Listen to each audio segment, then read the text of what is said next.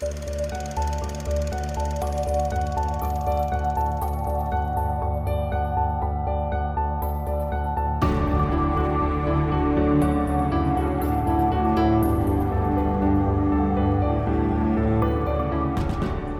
I'm Sophie, Hi, I'm Paul. and we are SP Film Viewers.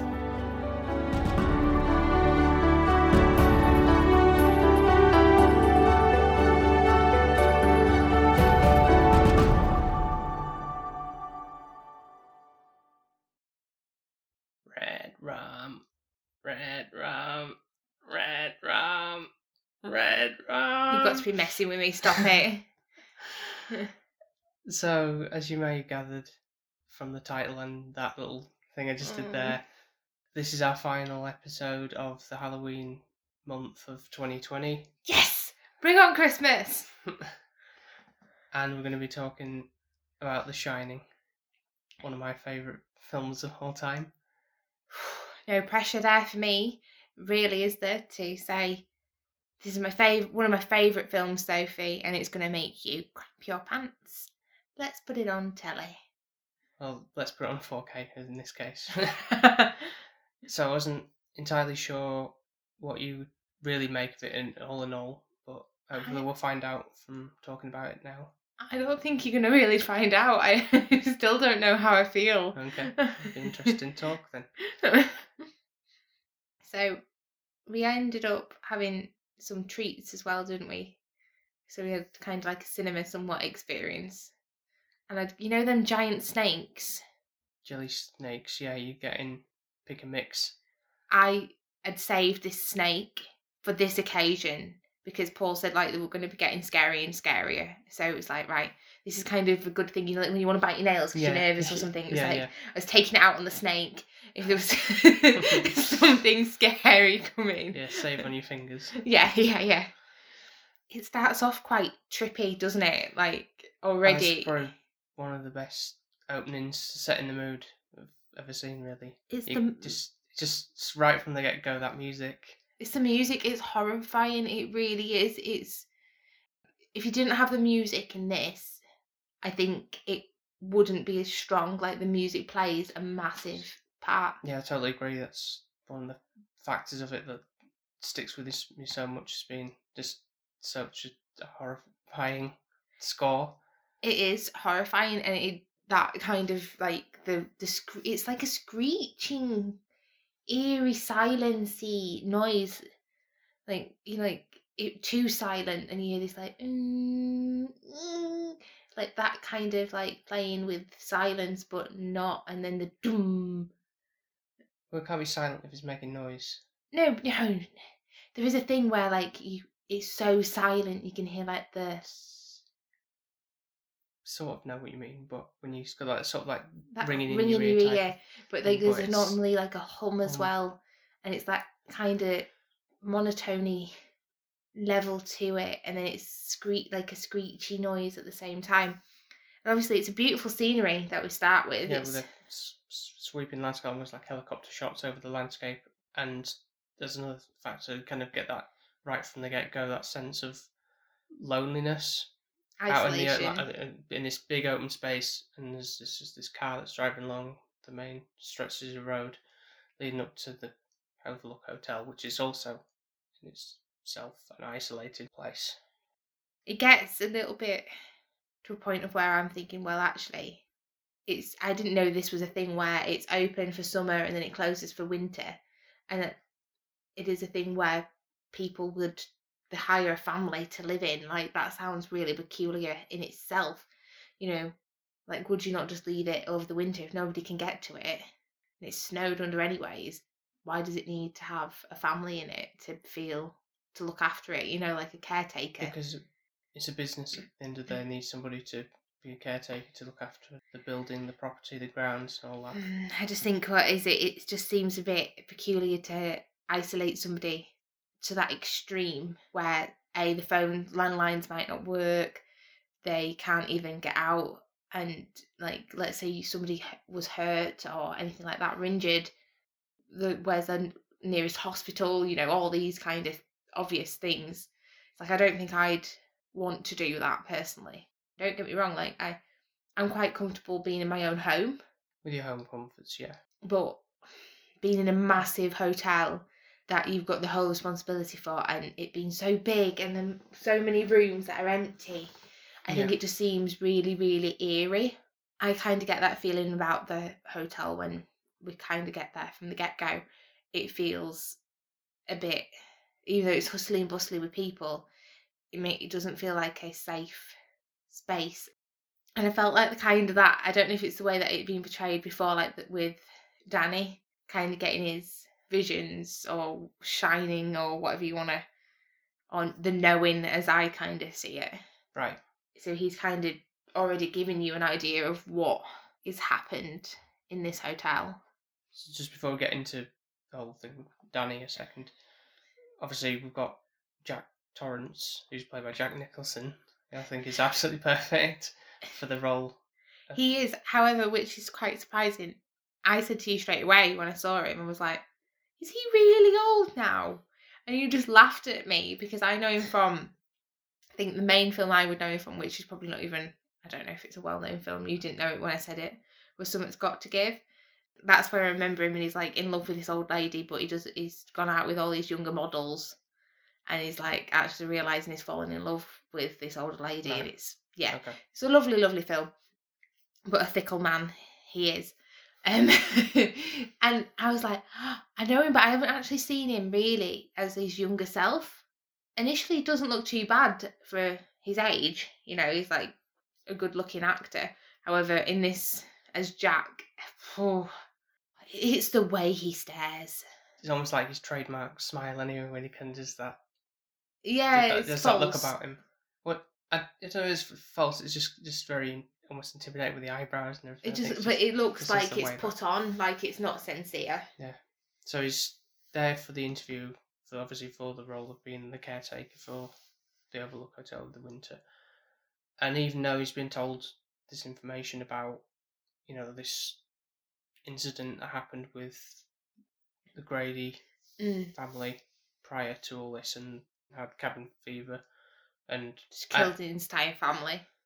He's still like, yep, take it, and not even like consulting Mm. his family about it.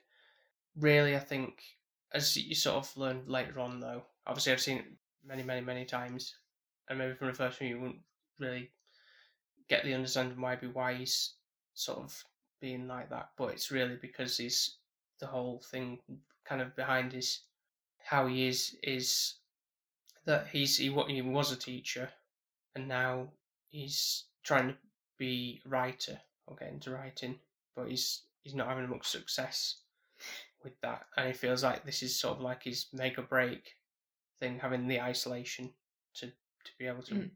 you know sit down and actually get some work done on that, Yeah. and you know get the inspiration and maybe to focus entirely on that and become the writer he always wanted to be, and that he's kind of just he'll just say anything just to get you know take the job and no matter what I just like yeah, does just seem don't, a don't bit- really care about what the, his family think. It does seem a bit strange the way that he's saying yes to all these because these would be like red flags to any normal Yeah. human being that Yeah. wasn't a little bit messed up. And I think he does seem like it's not a problem. It's not a problem. It's like it'd be a problem for me. But I think with Danny, obviously, like you were saying, he didn't really kind of see what Wendy or Danny thought about kind of going, and it's quite clear to me that Danny doesn't want to go. He's Yeah. really reluctant to go in Yeah. there, and he's like, obviously, a he's only young and he's made some friends, and he's not wanting to leave his home and all of that. But at least it's not. It's not like it's forever. It's only for five months. But he's got that reluctancy, and he's got obviously His little imaginary friend Tony who lives in his finger. Well, and then lives in his mouth, doesn't he? I think that's meaning that he's talking. He's using his mouth to talk his feelings through. It's freaked me out a little bit. This did because when they said it lives in his mouth and he's but he's doing the and the voice coming out of that child. I'd be interested to know if that is that child making that noise or if they've kind of. ADR'd it. Mm, well, I think this kid is a really good actor, as he Yeah, is. To be fair, is The thing about him is obviously being called Danny, and the actual name of the the boy's playing him is called Danny as well, so that helps with you know giving stage instructions for him to so he's not getting confused. With, like when you say Danny, it's, it's Danny. So He knows. yeah, That's kind of handy.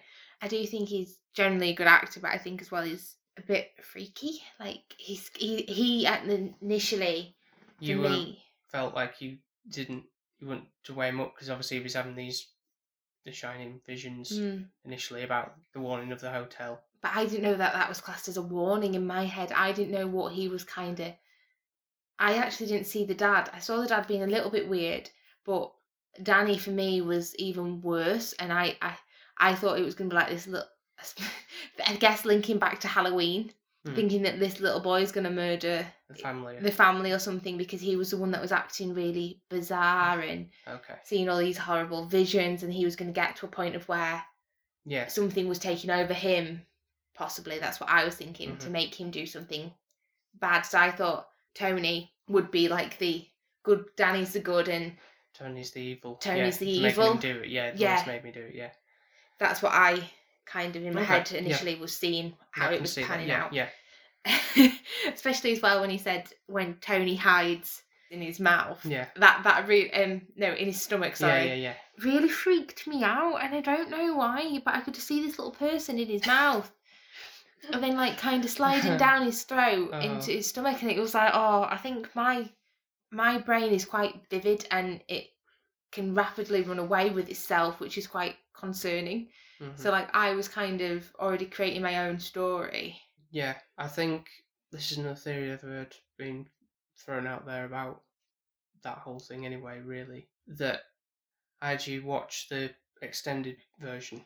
Yeah. that- That's the one that was like aired in America mostly, and then I didn't actually see for a fair few years when I first watching it because I only had this like European version which would like cut down, so it didn't explain a lot of the stuff that the American version did. So there were pieces of that we never knew about. So they kind of thought, well, this is probably the best way for you to try and understand a bit more of the background about how things go. But uh, obviously, like when the doctors are coming in to check on Danny after he has his episode, his blackout, and then Wendy, his mother, is explaining to her, the doctor, about like what happened with Danny having an accident and stuff and all those kind of things. You kind of get the sense that there's some like child abuse going on there. Yeah, because And- obviously Jack injures Danny, doesn't he? By kind of apparently pulling him too hard. Like you know, like if a child goes into and kind of stop state, Yeah, and he's broken his shoulder, which you like Wendy's trying to bless her, make it sound as innocent as mm, possible. But, you I can tell it's a lot- she's still Well, yeah, you see her when she starts talking about it, sound like a handshake, and when she's having a cigarette and lo- trying to light up, and it's you kind of covering your up here about what. what Yeah, really she knows and, it or how many other instances that might have happened, which is, I think, an onset of this Tony being something like a sort of coping mechanism, or that's how or- it kind of triggers it off, I think, doesn't it? Once he's like kind of gone to school, she says, is that w- the way Danny can kind of cope, or he's like allowed Tony to kind of come in. I don't really know what Tony is. I know it's kind of technically The Shining, and we kind of get onto the fact that some shine, some don't, Yeah. and the boy has got this shining ability, and only people who can shine can see what happens in kind of like what is to happen and what has what happened. Yeah, And it's like, so it's kind of like a thought sight. So it's like, is it also telepathy kind of Hmm. thing, so to speak, where he can kind Which- of see into the future slash read people's minds, and actions of Yeah. what's going to be occurring. Which is a very clever kid for like he's only six, isn't he? It's like a lot to put on a little child. It's like a lot of strain, especially some of the stuff that Tony shows Danny. It's quite disturbing. Um, yeah, like I don't know how like if I was that little child, I I was scared of the scenes that I saw. So I don't know how if you were six years old, how horrific that would be. It'd yeah, be it'd be very traumatizing. Mm. It's very gripping, the story. And even though I was scared, I wanted to understand more and kind of carry on with it. It didn't feel like my waste of a, a time watching it. This cut is about mm, two and a half hours. I Mm. I never get bored with watching. It's not. I'm I'm not going going. This is taking forever. It's just breezes by. I definitely would want to watch it again. I do think there'll be certain clues and There's so many at- clues. There's been a whole documentary about um, people's takes on the thoughts and feelings about certain things in the background and, and stuff like that. something that I'll probably even missed completely Yeah. just by and there's watching the different first takes. time. Like I say, like like I was just saying about the whole child abuse angle being quite prominent throughout the Mm. film as well, which we might get into when we're talking through our notes on it. You know, it's there's there's always something new to pick out from it. I feel that you might not have seen before, or you know, a word said or how it's said, that kind of thing. I think I'll feel better if I did see it again, just because I know what's going to happen. Yeah. So there's like kind of that bit of you can Yeah. kind of nitpick and dig a little bit Yeah. deeper, whereas initially you kind of Yeah, for Consumed. first, yeah, yeah, first time seeing it, you might be like, "Geez, yeah," with some, especially the music thing. But I mean, that doesn't make it less any more impactful. That's because I still gets me with all the it's all that, and it's you know, I've seen it. I don't know how many times now. too many. it's really kind of makes you feel uneasy though. It's like got that uneasiness all the way through. Yeah. It's- Exactly. Yeah. Just from the start, you get the music and you feel uneasy, and then it it gets worse. It like kind of that uneasiness and unsettling just increases and increases. Mm-hmm. It's like it never wavers or never dulls. It's just constantly like I was scared for that like the least of the two hours. Like even when you had them scenes of them going up into the hotel and everybody's there and it's hustle and bustle and nothing's actually occurring. It's just kind of like giving you the background. hmm There's still that kind of spooky feel. something about it that maybe it's the sort of like the just the dull lighting that's. By that I mean it's not like dark and dingy or anything, but it's kind of just like just everything, all the the, the colours of the way they've done the colours of the hotel hotel. is really clever because it kind of gives that dream state kind of slash nightmare. Like they're so garish colours, some of them Yeah, are. Yeah. That like that carpet, it's yeah. like really retro at the same time So- as like yeah, it's like exactly. I'm seventies. Yeah, it's kind of that, that. So the lighting matches that aspect of it. Yeah, But um, again, it's sort of set in that sort of late seventies era. So and the old room as well. That's quite garish. Yeah. but it kind of gives you that like it's in a time warp kind of feeling. Obviously, as well because you know what Danny's seen prior to going to the hotel. You kind of already got that in your back of your head that something like that's gonna appear. Yeah. At the beginning, like when he sees the vision of the two girls. yeah, you, you like when you see him having like his flash vision when he's in the bathroom, you kind of see glimpse the the two twins, and then once he's actually in the hotel and he's in the games room, and then he kind of just stops, turns around, and he sees the two girls just standing there. that that freaks me out because I don't like little girls as it is. Like little boys are not as bad. I don't know why. However, Danny did get to a point of where I was like, I can't watch it anymore with him. But I think the little girls, I think it's also the pop out of nowhere. They also look really real, but then it kind of shows you the goriness as well, because obviously it shows that them dead on the floor at one state as well Yeah, yeah. and the later on. blood and Yeah. all of that. But then I was like, are they ghosts? Are they haunting Danny? Or is it like the shining showing him what it is? Or is it like where I think you can kind of have ghosts having a bit of a time freeze in life? Like, Oh, you could say that, but in the instance because they actually speak to him and is say it more hello, like a haunting? hello, Danny, you know, and come play with us. It's obviously that, that spectral aspect of it can't be a imprint because if that was the case, then you you wouldn't be able to interact with. That is true. So is it more like there's you haven't you've got unfinished business Mhm. your ghosts linger around and stay there? Is it because like they were murdered or something Mhm. That they're like Mhm. forever stuck in that hotel? Yeah, although this thing when they you know they said come play with us forever and ever and ever. Mm. Jack makes a similar statement not shortly after that when you see him next as well. When so he's hugging his son. yeah, I wish we could stay here forever and ever and ever. So I don't know as to whether there's any correlation there with him or not.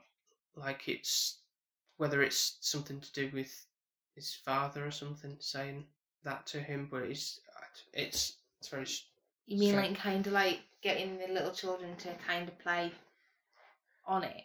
Do you think to scare his son or no no no no don't no don't mean they coming to like come on, joining together to kind of kill let's- him? let's play a trick on him. No, I mean whether he's seen a vision of something, but it might actually be his, his dad saying that. I get you. But I don't know. Maybe, But I then feel- it's kind of I'm when I was looking at this angle of the abuse thing. But then it's kind of like yeah, where does the vision blur into like reality and Mm. what's actually think this is a bit- spiritual? where it kind of gets tricky because it's like, well, is it a vision and actually it's just these he it's in Danny's head. However, then I get a bit confused with that bathroom scene later on where they obviously there's other elements to this where it's not just actually the family that have got murdered there. There's all these other Instances, instances yeah. that have which happened. I think I haven't read the book, but I think that explains it a bit more. There's still other instances where there's obviously a lot of bad things have happened. Like, I assume it's somebody's killed themselves in the bath or something, Mm, maybe. and that's what that's all about. Yeah, the, the whole instance with like who who really strangled Danny and injured Yeah, him, because like, is it a woman in the bathroom that's done it, or is it? or is, is- it really Jack who's done it in his when he's as he's now starting to slowly get more and more deranged with his isolation and it's not going so well for him.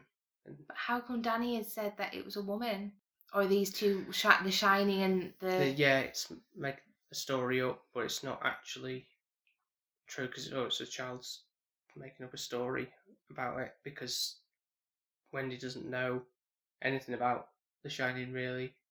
But then, then my question is: Is it actually like Jack that's done it to Danny, or is it actually part of the Shining and he stumbles across the wrong thing? Like that's a bit like that bit kind of for me still a bit wishy washy. I don't really know what the answer actually is on that one. Like if he's saying that the old woman didn't exist, really, Jack's kind of putting himself into like, well, there's only two other people here, hmm and it, unless he's a little boy and he strangled himself. That's what he says. Yeah. Yeah, maybe he did it to himself to maybe. So maybe he's trying to cover up. But yeah, I don't think that that one I kind of rule out completely. I don't think he's done it to himself. It's either his Mhm. dad or okay. this woman. And I think The Shining, I don't know, it's really weird. It's like a gift for Danny. Yeah.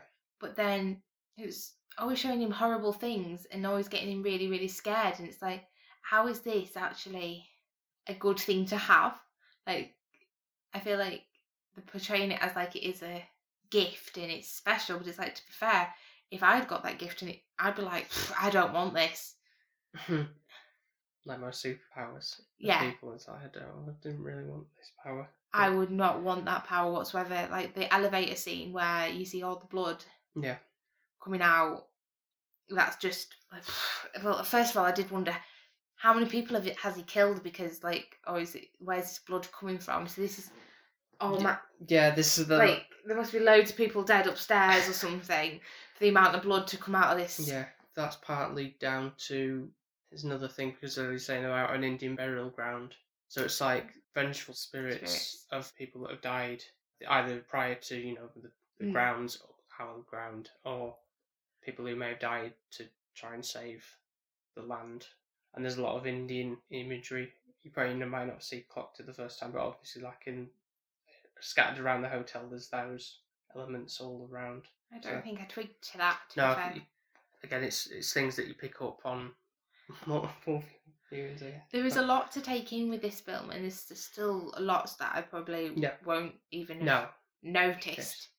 so one of the points I wanted to discuss with you is about you, you know the creativity with like camera angles. I think you may notice there's quite a lot of symmetrical shots, you know, like pans out, and it was all in within the same frame. It was Yeah. um, symmetrical throughout, and I do like the way that Kubrick tries to do that in his in his films. I did notice that, and I also noticed a lot of angled, like so, like on a funny angle as well. So some of them were parallel, but at the beginning there was quite a few like on a tilt, and it made it feel like a bit of more of a kind of like trippy kind of angle. So the way that they, that Do do you give an example? Sorry.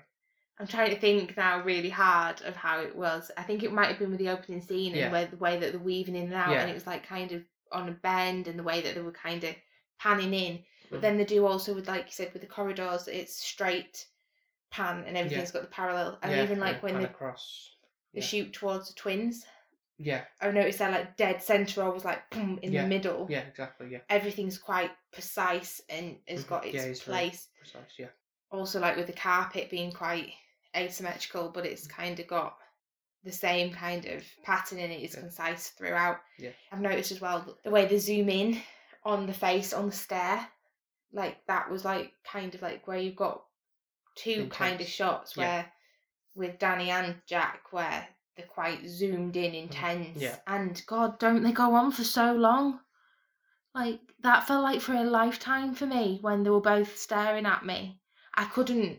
I they couldn't. weren't staring directly at you; they were kind of just looking off. but I camera. couldn't. I couldn't cope with it. Like because I w- it really, really made me feel disturbed and like somebody was either staring at me or like just making you feel uneasy. gazing at you from afar. Like if that makes sense. Like if you were, let's say you were that person that they're looking at, and if you were having that glare Uh huh.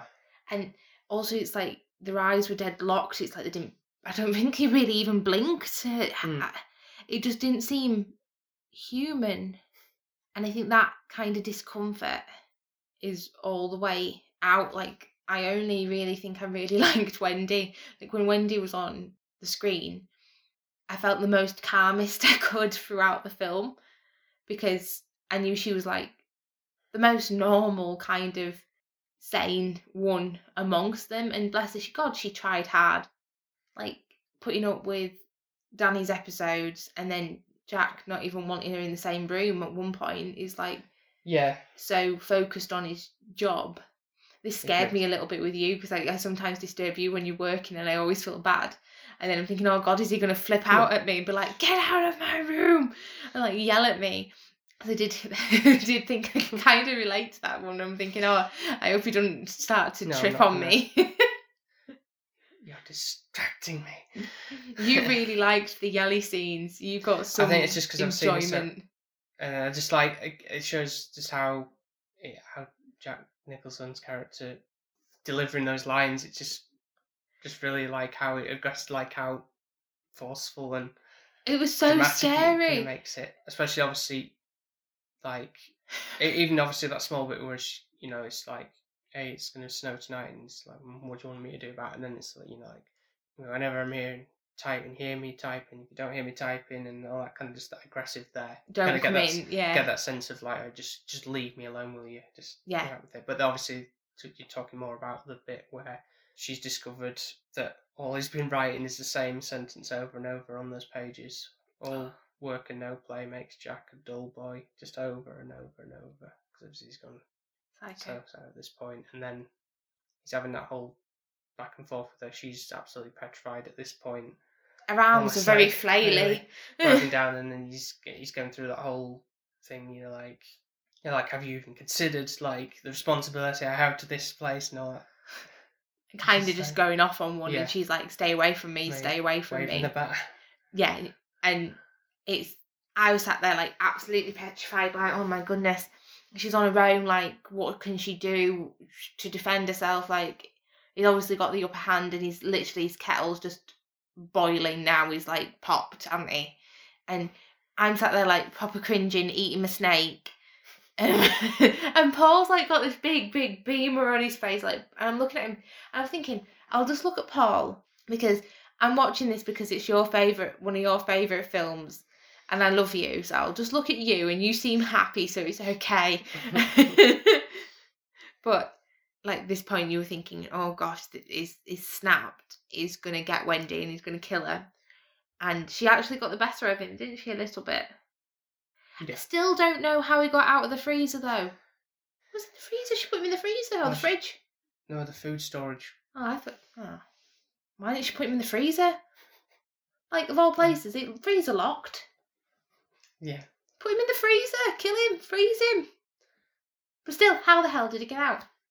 So the only way I can think to explain the whole him getting out of the food s- storage, it's either it can only either be like spectral element of it, i.e. the ghosts of the past letting him out of the thing, or it's Danny letting him out. But I don't know why why that would be the case. Mm. Of why I think there's it's, it's only those two options that make sense. But I, no, I don't think Danny would have been doing Thing. that because he's he's very much aware of what's going to be happening, and and I don't think he really have the strength to lift up. I don't even think he could reach.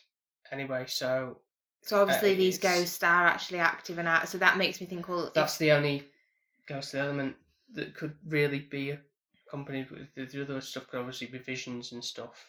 But But like even the strangling now, could that have been a ghostly element? You don't know. This is the bit where it's like the unknowing yeah, of not truly understanding some of the like I I I did end the film a little bit like well I was okay with the ending, but I was a little bit like still really uncertain and confused about what was true and what wasn't, and mm-hmm. still am now. I think I think it was a bit of a Shutter Island kind of experience for me. I was like, you mean when you said about you've always been the caretaker.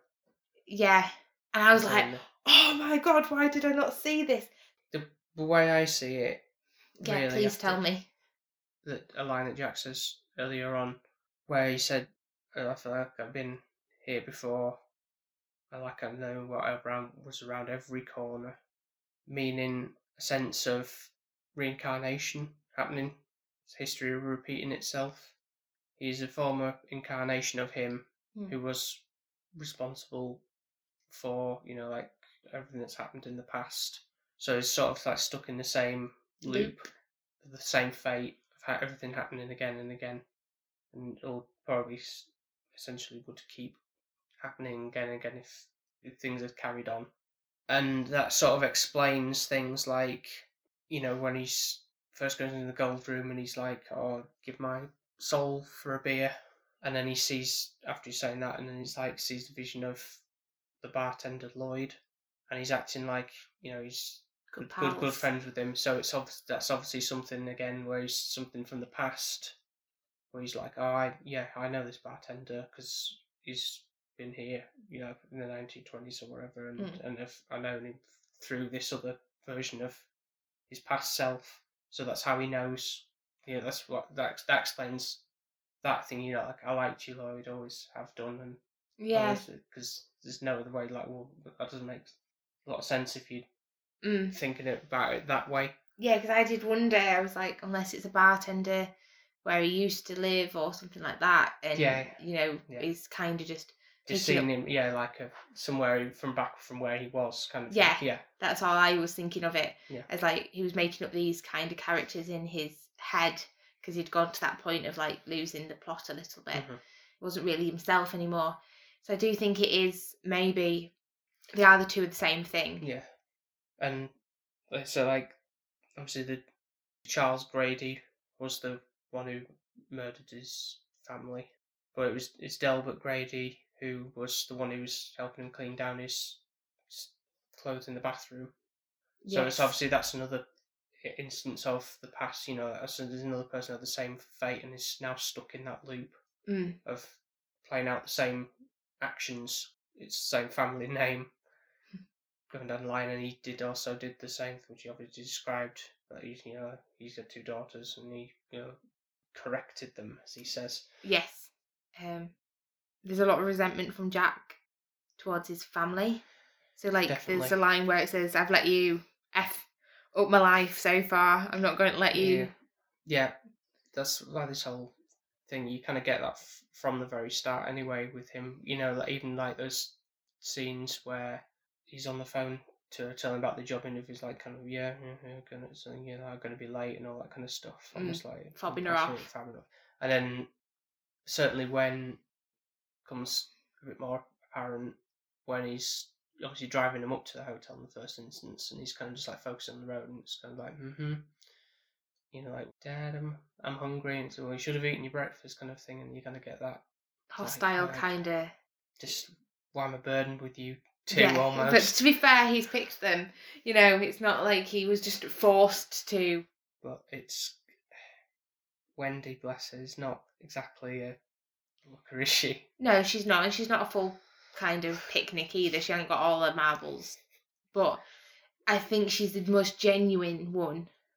Like her Mhm. heart's in the right place, Mm. and I feel like if you would actually ask me who I preferred the most, it would have been probably Wendy, even though her arms were flailing all over the place. Yeah. If I had a little boy like Danny, I don't think I'd be sat there watching Looney Tunes with him or whatever she were watching.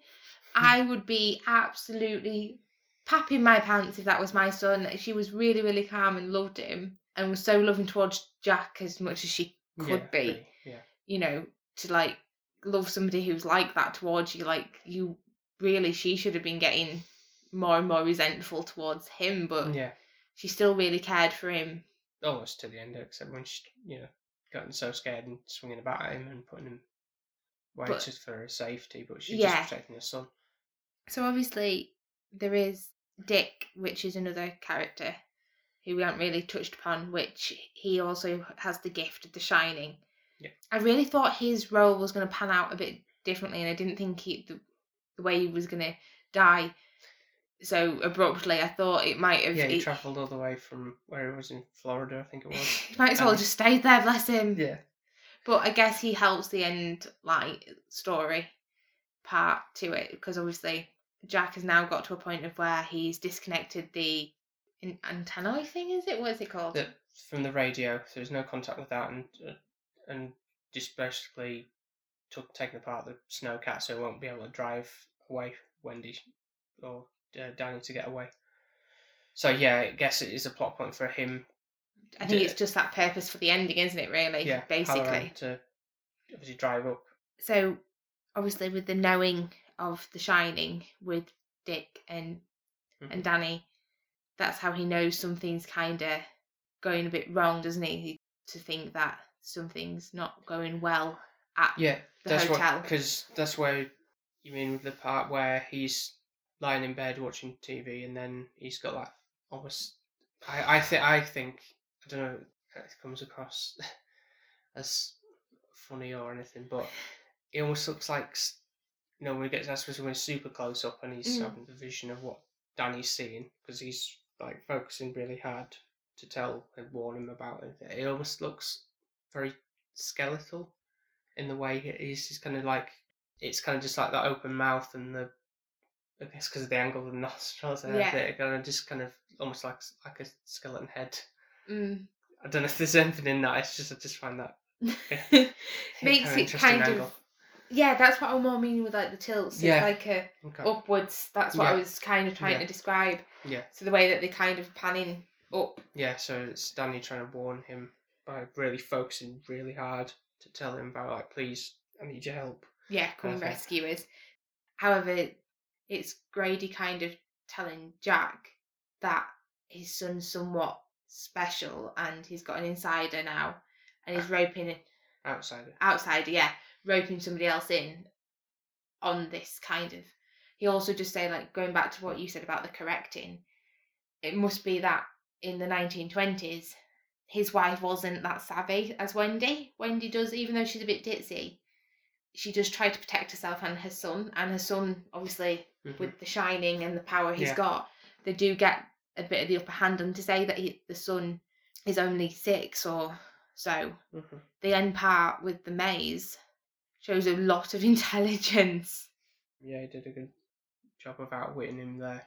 Yeah, with the footprints obviously in the snow. Yeah. And then kind of getting rid of them and then Yeah, creating new ones ones. and going back on them Yeah. to trick his dad to kind of being Yeah. stuck in the maze.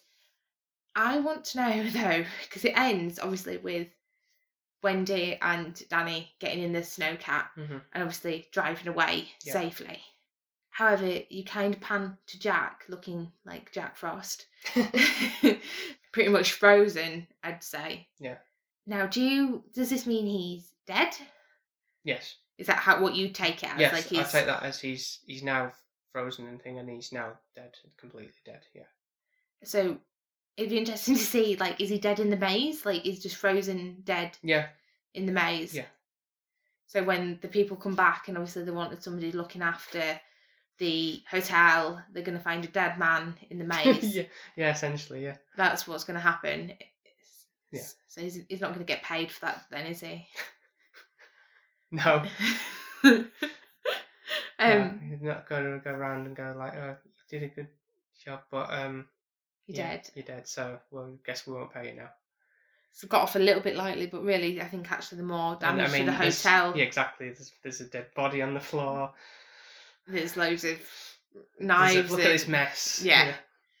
So really, it's not worth having. I think they'd be better off just stop letting anybody in it and letting the snow kind Yeah, of take the toll on it. a bit. Yeah. Yeah, because the fact that the isolation gets to people and then this mm. kind of happens. There is obviously a line which you just you started it off at the beginning, and I kept on saying to you, "What is red rum? What does it mean? What is it?" And obviously, I'm not intelligent enough to twig out on what it means. I think it's it an anagram, No, kind of is.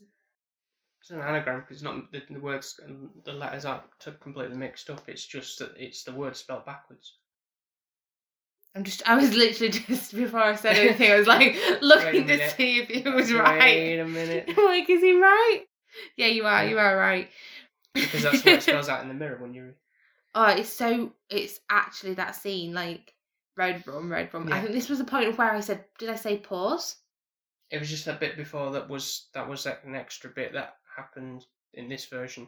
The bit where Wendy's in the room thinking about like planning to get away, and then she hears Danny saying "red rum, red rum," and then he goes and like Danny wake up and, and she, and he says, "Danny's not here, Mrs. Torrance." Yeah, And then he's proper staring. Yeah, And it's yeah. like that staring went on for ages for me, and I was like, right, no, we need a pause because I need a toilet break. Yeah. But I, I was like, I could have part of me wanted to say to you, leave it there, but I knew, Yeah. I knew that wasn't that was, happening. This is getting to the very dramatic bits, at least, of the scene. I think I've noticed I get a little bit of like anxious towards the end because I know it's going to even get scarier. Yeah, So I kind of do cheekily go to you, how long have we got left? Yeah. Because it's like it's hypening up and it's hypening up and it's on, Yeah. and then like the grand kind of Yeah. bit is going to happen, and I always get so worked up about it. So that bit I'm alluding to, obviously after the red room part, and then she kind of realizes it's spelled murder in the mirror, and then almost immediately after that's revealed, The he's- murder's he's- about to happen. He's there, Jack's there. I, I love that camera angle as well. You know, it kind of the camera swings with the axe as he's breaking down the door and everything. I want to ask a question. Yeah. What's the line? Here's Johnny because he's Jack. So I think that's in reference to a catchphrase by um some somebody from a like a talk show, late night talk show or something. It's like a just a quote kind of reference. Well, yeah, ca- catchphrase, but I don't I know. didn't know if it was off something else that was making it scary to like be like, here's Johnny.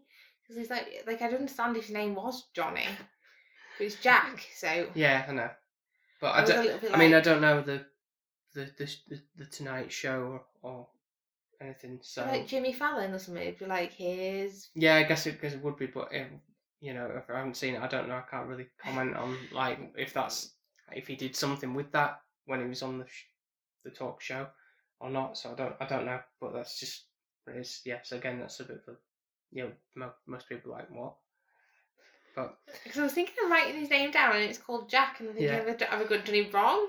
But- Um, for that bit anyway, before he even says that line, Kubrick at this point probably doing about many takes to get the most out of them.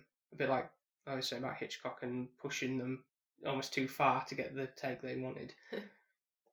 so uh, with both of them, I think Jack and Wendy characters, So Jack like being absolutely, you know, always being like little pigs and doing all those funny facial expressions that he's doing and stuff Yeah. and in other scenes as well. I think that's a sign of that as well. But when obviously when he's breaking down the and when he's like almost like Petrified. petri- ri- writhing and things, she's got that horrific look. Again, that's pushing her almost to breaking point to make her get that. I want you to be like absolutely screaming your head off almost to push get the thing. So that take that reflects that very much. So it's like so she looks She- so terrified. Yeah, she does. But it is kind of like to a point of where I've never seen someone so terrified, like that kind of petrified that it looks so somewhat put on at the same time because it's so extravagant and so Hmm. extreme Yeah. that it doesn't seem like it sh- that should be real if if that makes sense. I get her what you're saying. Yeah, like- popped out of her skull almost. Yeah. But she did have quite big eyes anyway, she's Yeah, like yeah when she's being expressive. Yeah. goopy eyes, yeah. Yeah. So whether that's a good or a bad thing to look at it as to when he's pushing his actors to do those. Obviously, it's, you're getting the best out of what you want, but you don't want to be pushing your actors too far, do you? Either to be she actually petrified. was actually like, you know, losing hair from Oh God, no! because of the stress. That's not That's- good. So, piece of cinematic history for getting to work on a film like this, really. So, whether it's you know, at what cost is that to do? But you know, Mental health issues. It's- is there any other points you've noted down of interest you want to talk about or discuss? I think it was more. I kind of got a bit of an understanding on The Shining, and I think that was quite cleared up for me, and I kind of understood it a little bit. And I think that kind of interested me and intrigued me. Enough to me to see it again to learn more about it. I would watch it again for definite. However, for for me with Jack, I think kind of wanted to understand a little bit of why he got to a point of where his insanity, like so to speak, I think he's obviously had a bit of a bad childhood, and I still have a lot of grey areas of, like you were saying, of how, and I still even if I don't watch it the next time and the next time after mm. that, if he is kind of Jack or is, has he been there the caretaker all this time and I'd love to know anybody's answers on how they kind of interpret that. I know we've had some scenarios of what we think, Mhm. but it'd be interesting to see on other views of what other people would think about that because it's like depending on how your brain works, what outcome And you what you take from it, really. yeah, I'm I'm thinking obviously he has been the caretaker. hmm Is it like a time warp thing, or is it like you said, history repeating itself? Or is it all just spiritual ghost stuff? manipulation is it like kind of somebody getting into your head while you're there and it's like still like are they haunting kind of or is it even to a point of where it could be a little bit like the woman in black a bit of possessive where these people are kind of mm-hmm. making him think he should be doing this because he's not in a good state to begin with Yeah, unhinged. yeah And just, you know, the, all the bad vibes and the history that has happened over the course of everything to do with that hotel. It's kind of lingering Mm. within the walls and and then it's just affecting his psyche even more so because of say so yeah because I, I know for definite that if you work, walk into a house a house will give you a, a vibe. Yeah, And I think that hotel gives you that kind of eerie, ominous vibe where Yeah. it's like you don't really want to be staying there alone. And I think the fact that it's empty kind of portrays the isolation. It's not hustling and bustling. I think really, unless you've got any other pointers, we probably can go towards the scoring. I think that's mostly the the main majority points I wanted to cover really with it all. I mean, we could go in super in depth with everything I think, but I, this was the first time you viewing it, everything, I you could unpack so much more with this, but it's there's just so much to take in. I'm kind of glad that you said you you still you still would want to see it again to maybe see those aspects more rather than just being like yeah one and done. No, I don't think it is. I am genuinely intrigued to understand it. Mhm. I don't think I'll ever fully understand it. I don't think I will completely, but I watching it almost every year, pretty much, and you know, always it always keeps me intrigued and going back to it, almost like Jack potentially, you know, being the same thing going. Oh, don't say don't say this. You don't want you refer yourself to Jack. God, of all people to refer yourself to. So yeah, scared of giving you the scores Oh. because I don't even know in my head yet. Well. I think you know what mine is, don't you? Oh yes, we do. Are we gonna really have to say it? Ten out of ten. Why does it make it a ten? What's so special about The Shining apart from it's shiny? It's not that shiny, really, is it? No, it's not. It's really, really not. Make it a 10 out of 10 film for you. What is it? Jack Nicholson's. His his performance, I think, is absolutely fantastic. The way he comes across, his development throughout the film, what kind of seems like almost passive, slightly passive aggressive from the get go. A lot more as the film pans out. You see him sort of s- slowly deteriorating in his mental state, and you get those wonderful facial expressions that he gives with his evil glares and all the thing that just it's just fantastic as a, a villainous character. I wouldn't class him as wonderful. No, but Like a wonderful scene, snowy scene, you know, but wonderful freaky ass stairs. Yeah. I'm worried, people. I'm not going to lie. the music is a character in itself as just setting the tone and atmosphere throughout the film. That was my worst bit. Was the music? Yeah. I'd say I hated it. I like if they just took that away, it wouldn't be half as scary. Mm. Which obviously means it does a good job, but Yeah, I- it does a fantastic job. it could really have done without it. So that aspect still terrifies me when watching it. So why do you want to watch something that terrifies you though? I don't get it. Like, why do people do that? Like, why don't you want nice fluffy bunnies and That's kittens and no, it's nice Yeah. and it's safe and it's Yeah. comforting. the camera work, the visuals of the the backgrounds and everything. I still don't know how they did that part with the where he, Jack's looking down at the you know, at at the scale model, and then there's that that Oh, low, almost like bird's eye view angle. in I don't know. maze. Yeah, and it's like, but it looks like the model, but it's not because you can still see movement in the. the I don't know. How they, I don't know how they did that shot. Mm. That is is really quite good. clever, actually. Yeah, so there's things like that. They're just just marvelous ways of laying out the scene and everything. Danny, especially for young boys, does a good job of you know, a child that's aren't always up to scratch, but he's really good, and his his facial expressions as well when Oh, thing are, are really effective. I do wonder though if it just messed these little kids up when they're doing like these scary films. Hmm. Like, I don't know how much they tell them about it, and like him, Yeah, like I don't know. Really, him Yeah. his character was scary. It's and like makes you wonder if they do get some scars. Yeah. And Paul's like, Yeah. oh, I mm. don't care. It's a good film. and I always and I always feel like I almost learn something new every time I watch it, so that gives me more reason to keep viewing it again and again and again. So now we come to your score. So, it's a tough one. I think, if I'm being honest, I'm not just scoring it because you like it. Uh, okay, I'm not. Yeah, so I can't be biased. Say you must give it a ten, like it's me. definitely not a 10. Okay. I didn't expect it to be for me, certainly not for a first viewing.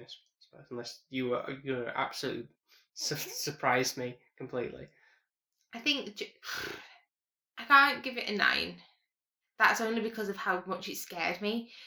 I, can't say I'm going to score something highly. That frightens me. Obviously, that's good that it does frighten me. But That's what it's going for. that's what it's going for. Mm. But I think just the discomfort that I got from it, it's. I think the second time watching it, I'd be a lot better off because I know what's coming. Uh-huh. So I'd feel more at ease. I've noticed if I know, maybe I need this shining knowing might make me feel better. I don't know because I know what's going to Mm. But it is very, very intriguing.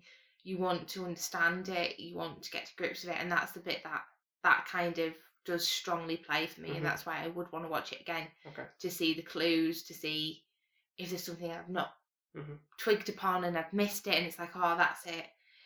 I do have some really strong characters. The acting is brilliant. You can't fault it.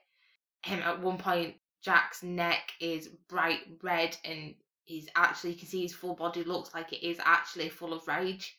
And I'm like, Jesus, his neck looks like it's gonna, his veins are gonna Yeah, burst. Yeah.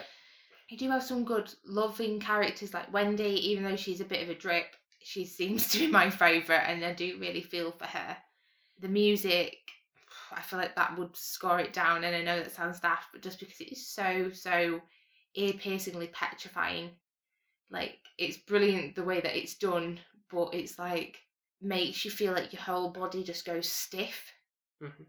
and like it's so scary for me like gets to a point of like I just can't cope like if this soundtrack just got muted I'd I might feel a little bit better the way Tony the character obviously with Danny and Tony the re- I didn't really like Tony as a Entity.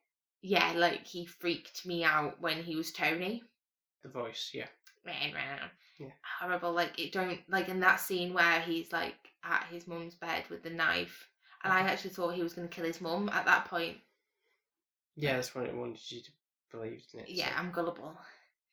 Um Not necessarily, because you kind of get that thing, but then he's walking away and then just writing on the thing and then just standing in the bed shouting it. So yeah. Think it's not been. It's more like helping his mum like saying, yeah, like, here's a knife, mum, protect, Protect yourself. yourself, yeah, exactly. So So overall I'll I'll I'll try and put you out of your misery yeah, now. because shall I? you've rambled on for now, like this is to try to stall it out. From. yeah, I am. So the score is I Mhm. can close my eyes, so I'm not gonna upset you. On. It's an eight point five. Okay, I'll take that. You okay with that? Yeah, yeah, You sure? yeah, definitely, yeah. Okay. I don't think I could give it an, a nine just okay. because of how I- scared I felt. That that's the Mhm. only reason why it's getting knocked back. It's not because it's not a good film. I can see why you do give it a ten. Yeah. If you want to watch a film and be scared and feel that unnerved in feeling all the way through for two hours, you will feel that with this. Definitely. For me, that's not my thing. But if you're a Halloween buff and you love, like Paul does, like kind of dark, twisted movies, like I do. that's I would rather like the fluffy cloud kind of vibe. I- I think it got the eight point five because actually Wendy and Danny do get to run away, and I Mhm. actually didn't think that was going to happen. Okay. So that's why is, it is got that the point five? yeah Yeah. That's why it got higher Okay. because I thought they were all going to die Mhm. and that history was going to somewhat repeat itself. Yeah. So, had that not happened, which I actually genuinely didn't believe it was going to happen, I think that's what shocked me the most. I've got it in my head that they were going to die and that's how this film was going to end. And you know, that really annoys me. It's like, I get you just got used to the characters and attached Yeah. to them, and then now all of them are dead, and it's just like. So I'm glad that didn't happen. Okay, well, I'm happy with that scoring, especially for the first viewing of that. I wasn't, I really, to be honest, wasn't sure where you were going to take it. I thought you would be covering your eyes for most of it, to be honest, like, especially like the girl ghosts or spirits or whatever, they may be. But, you know, you did well to to watch through and essentially enjoy it despite the screechy music. I think yeah. turn down the screechy music. I think kind of a little bit more depth for me on why. I know you said it doesn't need it, but for me, I'd really like to understand him a bit more. Yeah. Maybe just a little bit more background on why he's like that, Yeah. just so you get a bit of an mm. understanding. Yeah, I feel like I would lose it loses that if it was went too much into like almost like a a brief history of you know like his his school days as a teacher or something like that. I don't know. I don't know. maybe that is more developed in the yeah, book, yeah, I think it probably is. so that I might be need to read something. some Maybe point, I need to read books. But I know it is vastly different as well. Stephen King wasn't too happy with the interpretation that Stanley Kubrick did, but infamously did. So there's a bit of that, you know, stigma there. while I was watching it through, I was kind of panning it out, you know, like you do in your head of what's going to happen, and I was wrong every time. Mm. I couldn't get it right. I didn't Okay. really know. And I think that's why it's such a high scorer because it's like I couldn't guess it if I tried. Wasn't predictable whatsoever. Yeah, there's certain aspects you would that, especially watching first for a first time viewing, you're thinking what the what's going on here with certain things. So I'm glad you enjoyed it overall. I'm just glad that this is the last Halloween one. When does Christmas start? not yet though. We probably won't be doing another Halloween one, obviously, because it'll be for Halloween this year is on the Saturday. Saturday, isn't it? So we'd probably be just watching some Halloween thing. And if you are interested, so anyway, we might put on Doctor Sleep, which is the sequel to The Shining. Yeah. Uh, and it's the one you didn't come to the cinema with me to see. I think it was last year. You know when I went to that late night showing Oh yes. because I thought, well, there's no point you see. One, I didn't know how you were going to react to it anyway, and two, you'd be like confused with what was going on because you hadn't seen The Shining. I That's- felt that's it was really weird that you was like going to the cinema without me. Yeah. I didn't like it. Mhm. Yeah, no, I'd. Yeah. Is it as scary? Um, Is it going to hurt my head again?